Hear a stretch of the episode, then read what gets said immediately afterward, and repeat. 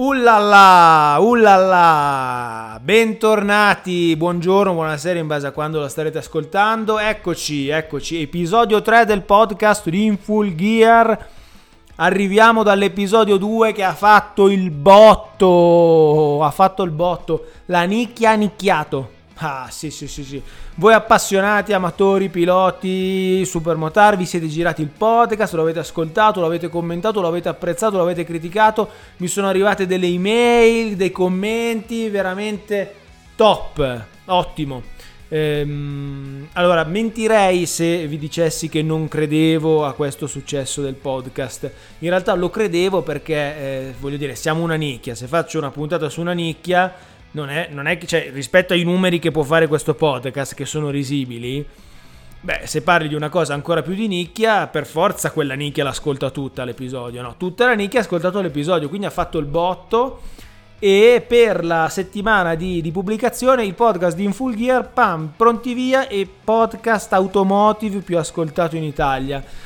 Va detto che eh, ad agosto non pubblica nessuno, quindi non mi sembra un gran traguardo, però vabbè, io vi riporto vi riporto questo dato.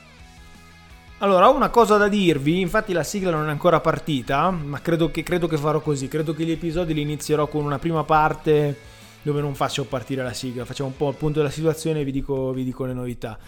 Allora, eh, perché ho una cosa molto importante da dirvi. Mm, allora, non ve la riporto tutta perché cioè, ho scritto un post sul blog dove spiego tutto. Eh, quindi poi andate su infulgear.com, trovate un post in prima pagina che si chiama Come partecipare al podcast di Infulgear, guida pratica, cioè più semplice di così. Andate lì, leggete tutto, ve lo riassumo dalla prossima puntata, perché questa l'ho registrata mh, praticamente il giorno in cui ho pubblicato il post, quindi non mi sono arrivati i contenuti. Eh, dalla prossima puntata potrete partecipare al podcast come? Eh, andate a leggervi il post eh, sostanzialmente mandando i vostri audio, mandando la vostra opinione, mandando il vostro sfogo.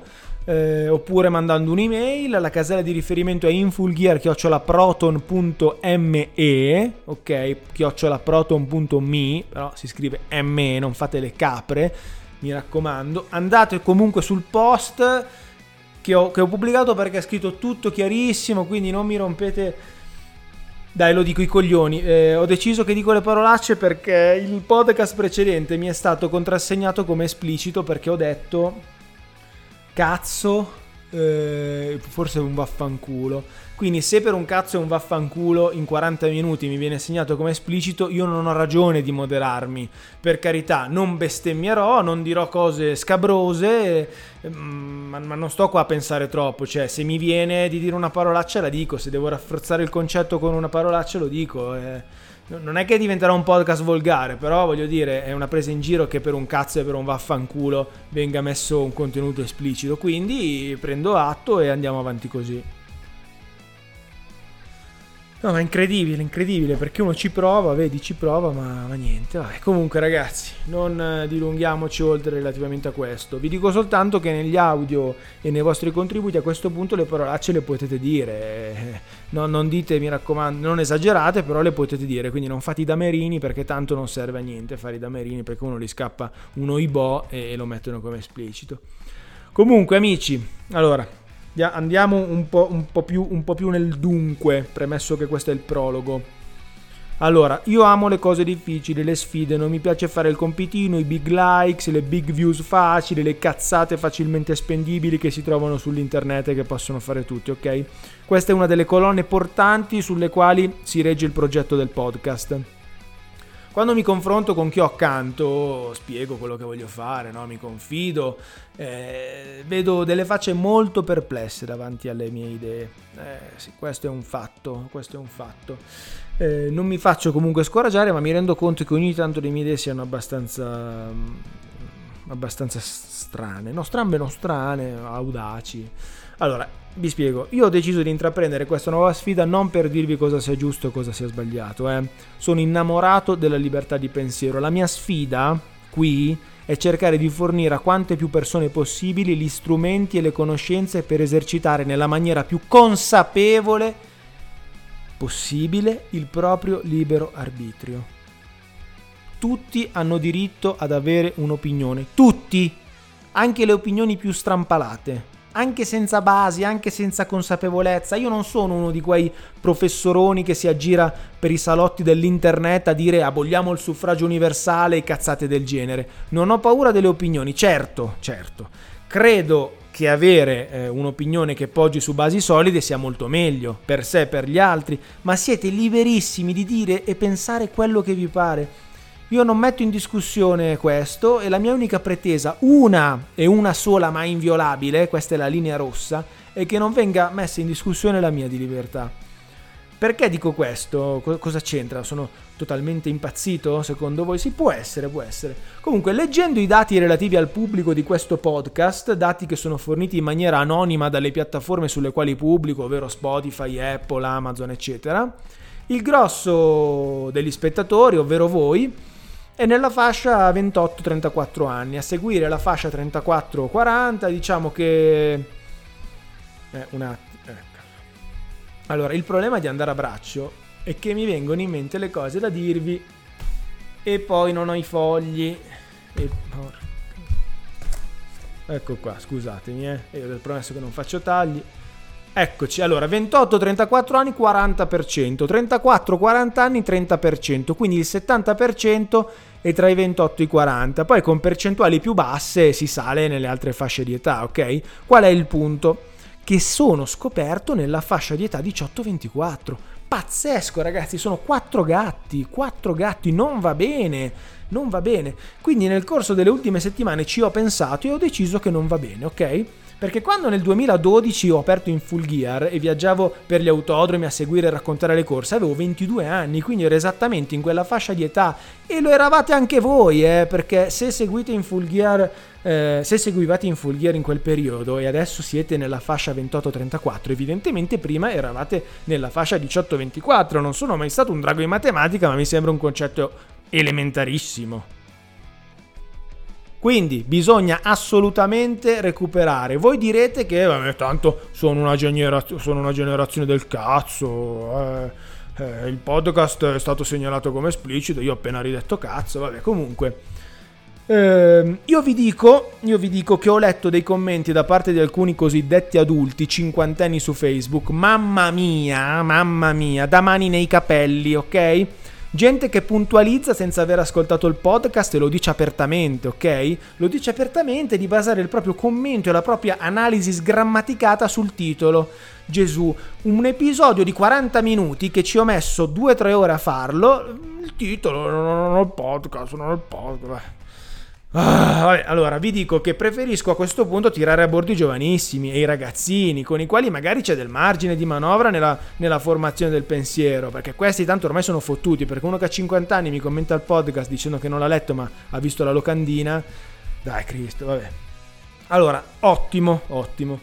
Come, come, fa, come fare questo? Quindi come come fare questa cosa di, di, di, ringiovanire, di ringiovanire questo podcast che comunque è giovane, eh, ma ringiovaniamolo ancora di più. Ecco amici, come, come, da qualche giorno ho aperto un canale TikTok. TikTok. Si chiama In Full Gear. Eh, beh, fin qui. Giornalmente offro pillole gratuite ai ragazzini. Eh, no, calma, calma. Eh. Detto così sembra un'altra cosa. Le pillolone sono dei reel di cultura automobilistica e motociclistica molto concentrati. Insomma, un po' come i vecchi post di Facebook di dieci anni fa che vi avevano gasati, ma in una nuova modalità. E sapete l'altra grande notizia qual è? Che ha successo. Parliamo già di decine di migliaia di views, di views a pillolona partendo da zero, eh. Reel che appunto sono apprezzatissimi nella fascia 18-24, il 70% del pubblico. Quindi a breve confido che su queste desolate ma cazzute lande avremo anche il meglio della nuova generazione, o anche il peggio, non mi interessa, l'importante è che ascoltino poi si facessero la loro opinione. Una grande sfida generazionale. Sono gasato a pallettoni da questa cosa, eh. Sicuramente mi darà delle delusioni, ma avanti tutta, avanti tutta con TikTok. Vamos. Perfetto, allora non siamo affatto off topic perché la puntata di oggi è una puntata di pura divulgazione. Parliamo di automobili, parliamo di automobili senza il tetto e quindi adesso lancio la sigla finalmente. Al decimo minuto vai con la sigla.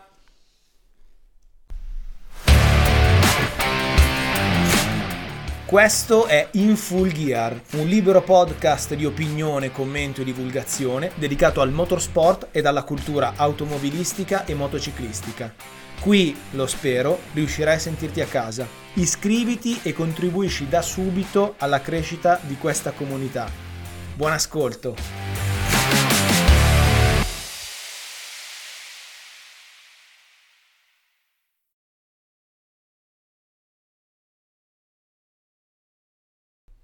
Ok, posso ufficialmente darvi il benvenuto nella terza puntata di Inful Gear, il podcast. Per fortuna che non sono andato avanti troppo con questa voce impostata, se no saremmo arrivati così. Ho deciso di andare a braccio. Quindi benvenuti. Allora, anni fa per il blog avevo pubblicato un articolo che aveva riscosso un grande successo, ok? Ho deciso di riprendere in mano quel lavoro, approfondirlo, attualizzarlo perché sono passati quasi dieci anni e rielaborarlo per il podcast era un lavoro dedicato alle automobili scoperte, ok? Alle tipologie di carrozzeria. Perché troppe persone, amici miei, non sanno cosa sia un'automobile cabriolet, cosa sia un'automobile roadster, cosa sia una spider, cosa sia una targa. E vedete, un grande regista italiano, lontano anni luce dalla mia formazione culturale, ma che posso... Eh, ma che devo citare in, quest- in questo episodio, in una scena di uno dei suoi film più noti sosteneva quanto le parole fossero importanti. Molti di voi avranno già capito, sto parlando di Nanni Moretti e Palombella Rossa. Non vi posso mettere eh, il clip, eh, almeno credo di non potervelo far ascoltare per una questione di diritti d'autore. Nel dubbio, eh, forse sì, forse potrei, ma nel dubbio non lo faccio perché non voglio farmi segare la puntata per Nanni Moretti, ok? Ma il regista e il film in questione sono Nanni Moretti e Palombella Rossa, potete andarvela a vedere su YouTube. In quella scena il protagonista Michela Picella, interpretato da Nanni Moretti, schiaffeggiava una giornalista, ah, pensa a farlo adesso, rea di utilizzare le parole in maniera approssimativa e superficiale, urlandole in faccia letteralmente. Le parole sono importanti, chi parla male pensa male e vive male. Ah, andatevi a vedere la scena perché io ve l'ho riportata così, ma è fondamentale che la vediate. Beh, oddio, in realtà non è così fondamentale, ma se volete andatela a vedere. Comunque questa scena è perfettamente calzante, per questo ve l'ho, ve l'ho citata, eh, perché i giornalisti ricoprono un ruolo nella deriva terminologica e nell'utilizzo improprio delle parole nell'automotive. Altro che uno schiaffo ne avrei dato, non alla giornalista in questione, ma ai giornalisti automotive. Anche due, tre o quattro, finché, finché per l'eternità, perché tanto non capiscono. Comunque, Troppe persone non sanno cosa sia una cabriolet, cosa sia una roadster, una spider o una targa, abbiamo detto, ok? E la colpa è anche di una informazione che per decenni si è piegata ad una deriva linguistica dettata dalle stesse case automobilistiche. Case che hanno iniziato progressivamente a delirare, ok?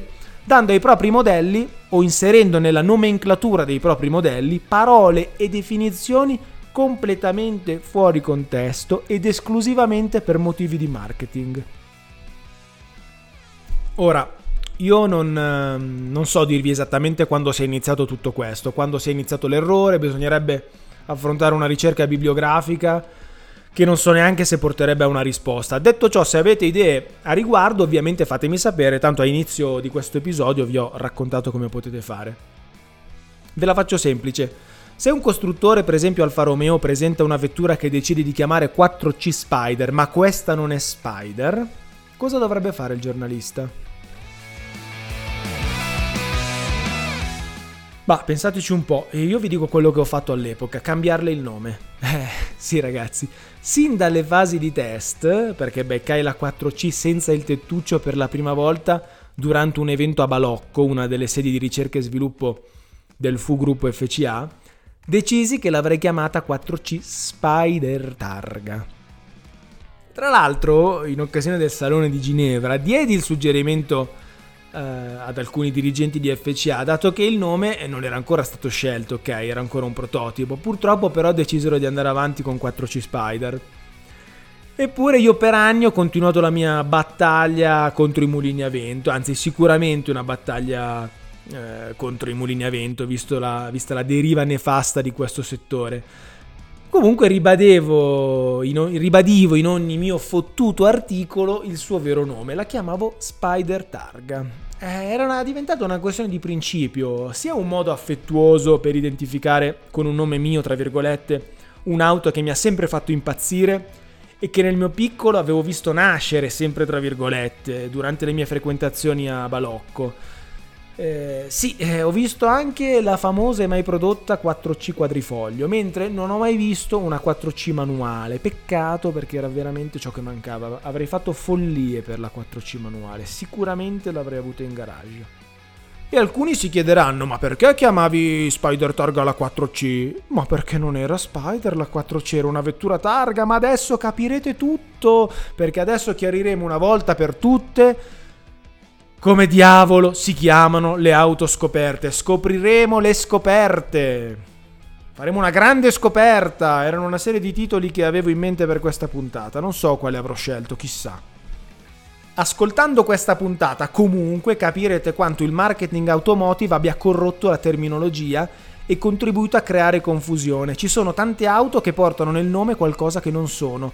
Dall'altro lato l'informazione di settore non si è mai opposta a questo fenomeno, anzi lo ha avallato, supportato, ma del resto eh, da chi ha basato un'intera carriera copiando paro paro le cartelle stampa diffuse dalle case, cosa ti aspetti? Cominciamo, cominciamo, partiremo con le carrozzerie oggi meno diffuse, alcune addirittura scomparse, fino ad arrivare a quelle relativamente più comuni, premesso che parliamo di, un, di una tipologia di auto, di un settore in, in crisi da, da, prima che entrasse in crisi l'automotive stesso, eh, quindi sono veramente delle rarità oggi le, le auto scoperte rispetto per esempio agli anni 60-70. Ma cominciamo subito, cominciamo con finto rullo di tamburi perché non so come mettere gli effetti. Roadster. Allora, una vettura tipo Roadster era un'automobile con tetto rimovibile ma priva dei vetri laterali. Ok? La differenza più grande tra una Roadster ed una Cabriolet era proprio questa, era, dico, perché oggi questa tipologia di carrozzeria è caduta in disuso e il termine Roadster viene utilizzato per auto scoperte a due posti secchi, spesso di provenienza tedesca o in genere dell'Europa centrale. La vettura Roadster è apribile o chiudibile con un tettuccio in tela o altro materiale leggero, ma le paratie laterali restano scoperte, insomma, non ha il finestrino. Tra le iconiche Roadster del passato ricordiamo la Ford Model A40B e la Triumph TR3A. Tra le vetture moderne, cos'è che possiamo considerare vera Roadster? Beh, io direi la Caterham 7, ma solo la variante con parabrezza. Ok, tenete a mente questo dettaglio perché poi ci torniamo. Passiamo a un'altra carrozzeria, sempre finto il rullo di tamburi. Barchetta! Barchetta, barchetta, barchetta. Le auto barchetta cosa sono? Le auto barchetta hanno ricoperto un ruolo fondamentale nell'automobilismo e nelle competizioni. Ok? Si intende barchetta un'automobile priva del parabrezza. Ok, ci siete? Il pilota e il passeggero possono essere protetti al massimo, al massimo da un frangivento, ma scordatevi il vetro frontale, il tetto e i finestrini. Vetture tipo barchetta sono ancora oggi in produzione ma riservate ormai ad una nicchia di appassionati. Vi cito le Radical, la KTM Crossbow, l'Ariel Atom, sono auto con carrozzeria tipo barchetta, così come la Caterham 7 senza parabrezza, ok? Quella con il parabrezza rientra tra le roadster concettualmente. Quella senza è una barchetta. Ricordiamo tra, tra in, in, questa famiglia di auto anche una, una vera chicca, una vera chicca, la piccola Renault Spider la sportiva francese di metà anni 90 che era offerta eh, opzionalmente con un frangimento anteriore. C'era un modello con il parabrezza completo e uno con il frangimento. Tra l'altro la Renault Spider era bellissima, era un giocattolino con il motore 4 cilindri 2000 aspirato montato centralmente, ovviamente Renault di derivazione Clio RS. Un'altra auto che eh, sembrava fino a una decina di anni fa che non volesse nessuno e che oggi per mettertela in garage devi impegnare cifre paragonabili a una manovra finanziaria di un paese del terzo mondo. Roba da pazzi. Comunque, la Fiat Barchetta, eh, perché, perché voi adesso avete pensato, ma la Fiat Barchetta, se, se, se non sapete cosa, cosa fosse la, la, Fiat Barchetta, molto male. Beh, però se siete giovani, se siete giustificati, magari siete già arrivati dal TikTok, dal TikTok, e quindi eccovi qua. Allora, la Fiat Barchetta era prodotta anch'essa in quel periodo, quindi anni 90. In realtà non era una barchetta ma una Spider, ok? Ma c'è una curiosità che legittima la scelta commerciale di Fiat, perché sennò dicono qua che sono sempre contro Fiat, Tizio, Caio Sempronio. Qua Fiat era legittimata da fare questa scelta in un mondo di, di, di, case che sbagliano i nomi, perché ai tempi esisteva la barchetta Cup, era un monomarca riservato alla due posti italiana e le auto in gara non avevano il parabrezza, quindi... Mm, mm, cioè, per carità, quella stradale non, doveva, non, sare, non avrebbe dovuto chiamarsi barchetta, però quella da gara era una barchetta.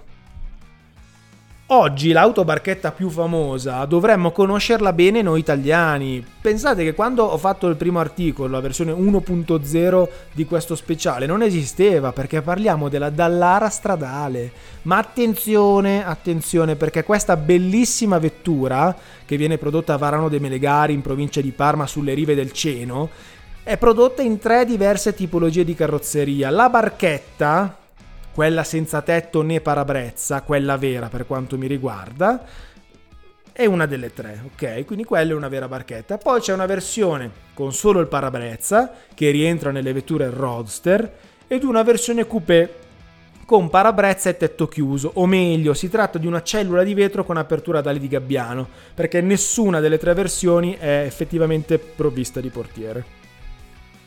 Altro finto rullo di tamburi ed è la volta delle Spider, ragazzi. Eccoci alle Spider. La tipologia di auto sportiva scoperta più diffusa. Mm? Per Spider si intende un'automobile due posti e con il tetto apribile. Due posti, eh? tenetelo bene a mente. Una vettura senza tetto con quattro posti non può essere considerata Spider nemmeno se il costruttore decide di presentarla con questo nome o se lo trovi scritto in un fottutissimo articolo. Non può esistere una, una, una Spider 4 posti, ok? In molti casi le Spider sono vetture che nascono senza il tetto, quindi già in origine, e il loro telaio è progettato per garantire rigidezza, prestazioni e divertimento senza dover apportare modifiche progettuali allo chassis e su questa materia ci torniamo parlando poi delle cabrio. Al giorno d'oggi il termine roadster è stato affiancato a spider, anche se, come vi ho, vi ho spiegato prima, storicamente non sarebbe proprio corretto. Alcuni esempi di auto spider e roadster oggi in produzione per tutte le tasche sono Mazda MX5, BMW Z4, Porsche 718 Boxster, Ferrari 296 GTS e la Jaguar F-Type. Ah, mh, mm, la MX5, la Miata, non è cabriolet, signori miei, ok? Lo dico ai proprietari di una certa età che assiepano i forum sull'internet. Che mi spiace, ma sono dei veri e propri casi patologici. Qualcuno doveva pur dirlo ed eccomi qui, infatti. Sono, sono qui per questo, sono qui per dire queste cose. E ora altro finto rullo di tamburi e arriviamo alla carrozzeria targa, alle vetture targa. Oh, le, le, mie preferite, ragazzi. Le auto targa sono una ulteriore finezza in questo settore, ok? Stiamo parlando di automobili con carrozzeria a metà tra una coupé e una spider. Hm? Sulle vetture targa il tettuccio è asportabile e può essere sia in tela sia in materiale rigido. Le vetture targa sono riconoscibili dalla struttura centrale in cui è posto il roll bar, che fa parte del telaio, o sarebbe meglio dire della scocca oggigiorno, eh, della vettura.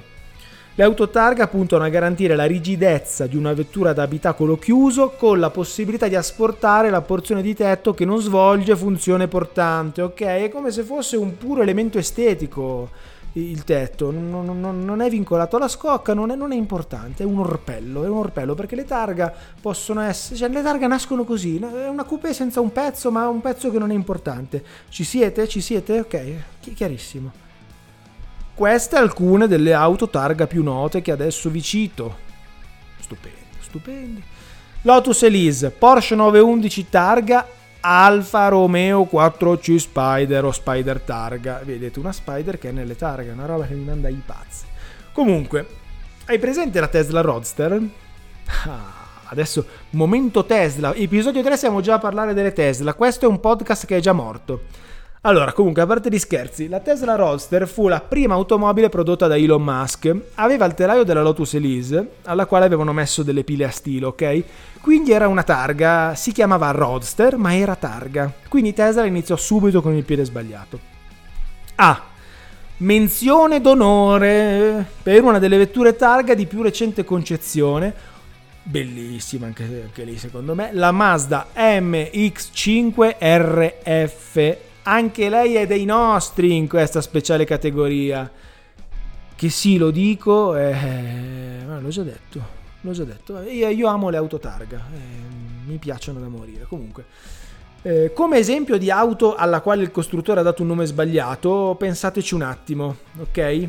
Ok, pensateci un attimo. Allora, io vi ho detto targa, voi pensate a un'auto alla quale un costruttore ha dato proprio nel nome del modello un nome sbagliato.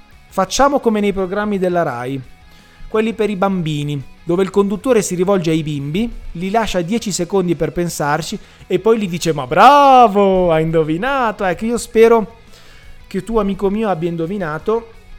Ti lascio 10 secondi, te li lascio un attimo che ti lascio. Bevo anche perché qua sono in diretta da mezz'ora, sto schioppando. Vado un attimo in pausa, tu pensaci. Ci hai pensato? Ti lascio ancora un po'. Allora, se hai indovinato, bravo. Bravo, bravo, come mucciaccia, bravo. Se non hai indovinato, che sarà per la prossima. Si tratta della Smart Roadster. Sì, la Smart Roadster non era Roadster, era una vettura tipo targa. Tra l'altro, tra l'altro, sarebbe stata anche una bellissima macchinina, eh? sarebbe stata una macchinina interessantissima se non le avessero montato il cambio delle Barbie. Peccato, peccato, l'avrei messa di fianco alla 4C Spider Targa, sì, però cambio Barbie, eh, cambi sono sempre il problema qua. I, I, soldi anche, ma diciamo i soldi e i cambi sono, sono i, i, problemi dell'uomo, cioè l'uomo ha questi due grandi problemi, cioè un uomo appassionato di auto nel corso della sua vita deve affrontare due problemi, i soldi e i cambi. Molto spesso hai soldi ma non hai cambi. Sì, capita molto spesso se ci pensate, eh, ad avere i soldi e non avere i cambi. Riflettete su questa cosa. Altro finto rullo di tamburi che, non so mettere gli effetti. E arriviamo alle cabriolet o convertibili, ok? Le automobili con carrozzeria cabriolet sono nella stragrande maggioranza dei casi auto con tetto apribile ricavate da automobili tipo berlina o Gran Turismo. Sono auto che nascono con il tetto e che successivamente vengono modificate dai costruttori che rinforz- rinforzano alcune parti del telaio, sia per motivi di sicurezza sia per motivi di prestazioni. Avendo la struttura che è stata rimossa ha una funzione portante, per questo motivo le cabriolet tendenzialmente pesano, pesano più delle, delle auto berlina eh, dalle quali sono ricavate, per cui c'è il paradosso che le hanno tolto un pezzo e l'auto pesa di più, 50-100 kg di più solitamente. Mm, le cabriolet si differenziano dal resto delle altre auto per differenze estetiche molto evidenti. Hanno i sedili per due passeggeri o il divanetto posteriore e possono avere addirittura quattro porte. Alcune cabriolet possono nascere già così, mm? non essere ricavate da una berlina e avere e, EO, diciamo, EO, avere il tetto rigido ripiegabile. In quel caso parliamo di cabrio coupé. Adesso vi cito per darvi una visione d'insieme alcuni esempi di auto cabriolet note a tutti, ok? Allora, la BMW Serie 3 Cabrio, le mini cabrio e la Ferrari Portofino che vi porto come ottimo esempio di cabrio coupé, visto che questa quattro posti, che porta il nome della nota località Ligure, ha una struttura ripiegabile con azionamento automatico completamente rigida e da chiusa sembra quasi una coupé quattro posti. Allora, casi particolari, adesso vi cito dei casi particolari eh, e prendo due auto molto lontane tra loro. Prendo la Fiat 500 Cabrio che è una semi-convertibile perché mantiene la struttura del tetto, ha la, la parte in tela ma ha i sedili posteriori, quindi è una semi-convertibile. E la Porsche 911 Cabrio, derivata dalla Coupe 2 più 2, dalla 911 2 più 2, mantiene un piccolo spazio per i passeggeri, quindi rientra tra le cabriolet, ok? Poi, poi, poi, poi, Capitolino dedicato ai fuoristrada, ok? I fuoristrada più iconici, come per esempio il Jeep Wrangler con soft top, rientra tale cabriolet.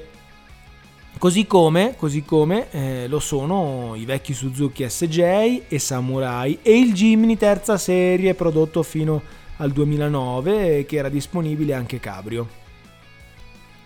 Ultimamente sono usciti anche dei SUV o robe del genere senza tetto e sì, rientrano nelle categorie cabrio, ma non ho la minima intenzione di nominarli, non voglio neanche parlarne.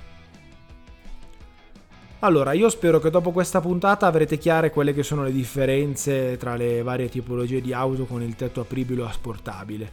Non sono differenze banali, perché dietro ad ogni termine c'è una scuola di pensiero, una storia progettuale, una tradizione che ci lega al passato e ai pionieri dell'automobile. Le cose bisogna chiamarle con il loro nome e torniamo al fatto che le parole sono importanti. Vedete, quello che vi ho raccontato oggi è incredibile se pensate che le prime automobili erano scoperte.